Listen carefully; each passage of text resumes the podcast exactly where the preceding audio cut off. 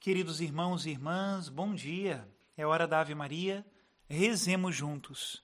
Em nome do Pai, do Filho e do Espírito Santo. Amém.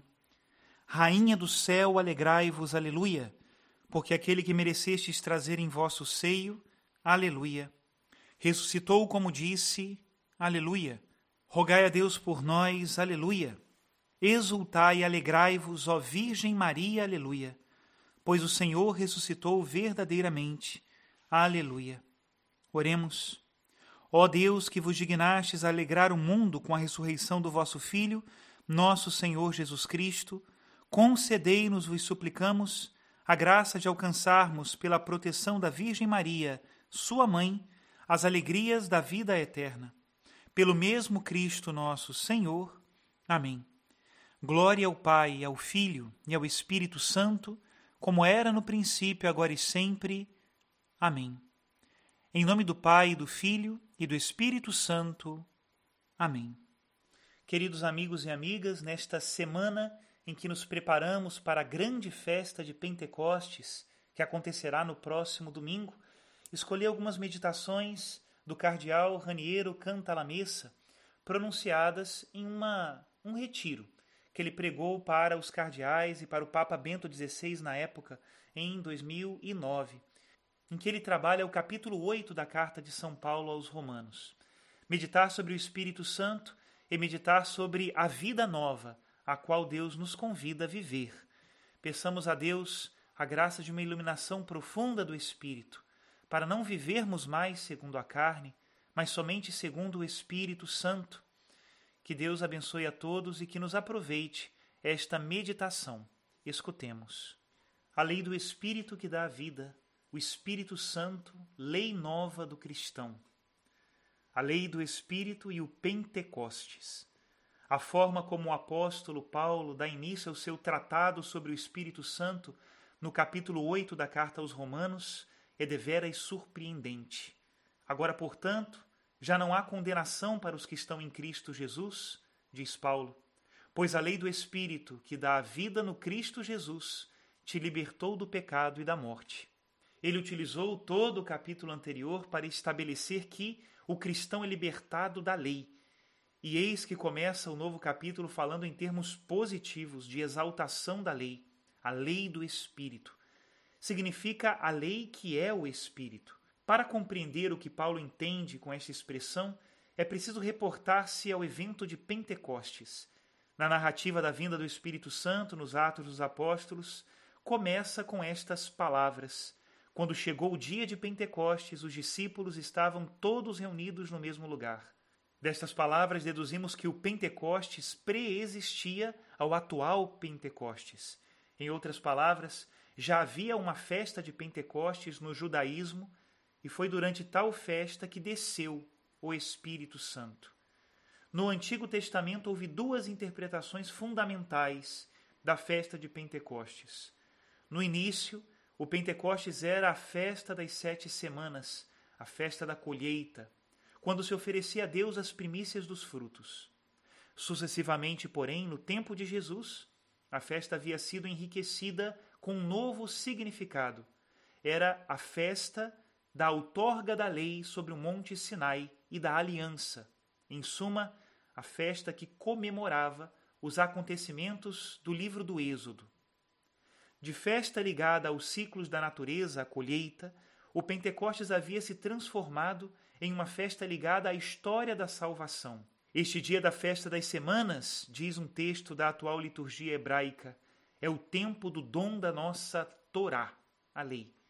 Ao sair do Egito, o povo caminhou por cerca de cinquenta dias no deserto, findos os quais Deus deu a lei a Moisés, estabelecendo com base nela uma aliança com o povo e fazendo dele um reino de sacerdotes e uma nação santa. Parece que São Lucas intencionalmente descreveu a descida do Espírito Santo com os traços que caracterizavam a teofania do Sinai. De fato, faz uso de imagens que evocam terremoto e fogo. A liturgia da Igreja confirma esta interpretação, uma vez que se insere o texto de Êxodo 19 entre as leituras da vigília de Pentecostes. O que vem nos dizer esta aproximação a respeito do nosso Pentecostes? Em outras palavras, o que significa o fato que o Espírito Santo desce sobre a Igreja justamente no dia em que Israel recordava o dom da lei e da aliança. Já Santo Agostinho fazia a si a mesma pergunta: por que os judeus celebram também o Pentecostes? Irmãos, existe um grande e maravilhoso mistério. Se observarem bem, no dia de Pentecostes eles receberam a lei escrita com o dedo de Deus, e no mesmo dia de Pentecostes veio o Espírito Santo. Outro padre, desta vez do Oriente, nos permite constatar que esta interpretação do Pentecostes era, nos primeiros séculos, patrimônio comum de toda a Igreja. No dia de Pentecostes foi dada a lei. Por essa razão, era conveniente que no dia em que foi dada a lei antiga, naquele mesmo dia, fosse dada a graça do Espírito Santo. Neste ponto fica clara a resposta à nossa pergunta, a saber, por que o Espírito desce sobre os apóstolos exatamente no dia de Pentecostes? É para indicar que ele é a nova lei, a lei espiritual, que ratifica a nova e eterna aliança e que consagra o povo real e sacerdotal que é a Igreja. Quão grandiosa a revelação sobre o sentido de Pentecostes e sobre o próprio Espírito Santo. Quem não ficaria impressionado, exclama Santo Agostinho, por esta coincidência e ao mesmo tempo tanta diferença. Cinquenta dias são contados da celebração da Páscoa até o dia em que Moisés recebeu a lei em tábuas escritas pelo dedo de Deus. De modo similar, completados os cinquenta dias da morte e ressurreição daquele que, como cordeiro, foi conduzido à imolação, o dedo de Deus, isto é, o Espírito Santo, encheu de si os fiéis que estavam todos reunidos no mesmo lugar. Subitamente, iluminam-se as profecias de Jeremias e de Ezequiel sobre a nova aliança. Esta é a aliança que farei com a casa de Israel a partir daquele dia, oráculo do Senhor. Colocarei a minha lei no seu coração, vou gravá-la em seu coração não mais sobre uma tábua de pedra, mas sobre os corações, não mais uma lei exterior, mas sim uma lei interior. Ezequiel, que retoma e completa a profecia de Jeremias, explica melhor em que consiste esta lei interior. Eu vos darei um coração novo, e porei em vós um espírito novo. Removerei do vosso corpo um coração de pedra, e vos darei um coração de carne porei em vós o meu espírito e farei com que andeis segundo as minhas leis e cuideis de observar os meus mandamentos. O fato de que São Paulo, com a expressão a lei do Espírito, se refere a todo este complexo de profecias ligadas ao tema da nova aliança, fica claramente evidenciado na passagem em que ele denomina a comunidade da nova aliança como uma carta de Cristo, escrita não com tinta, mas com o Espírito do Deus vivo, não em tábuas de pedra, mas em tábuas de carne, os corações.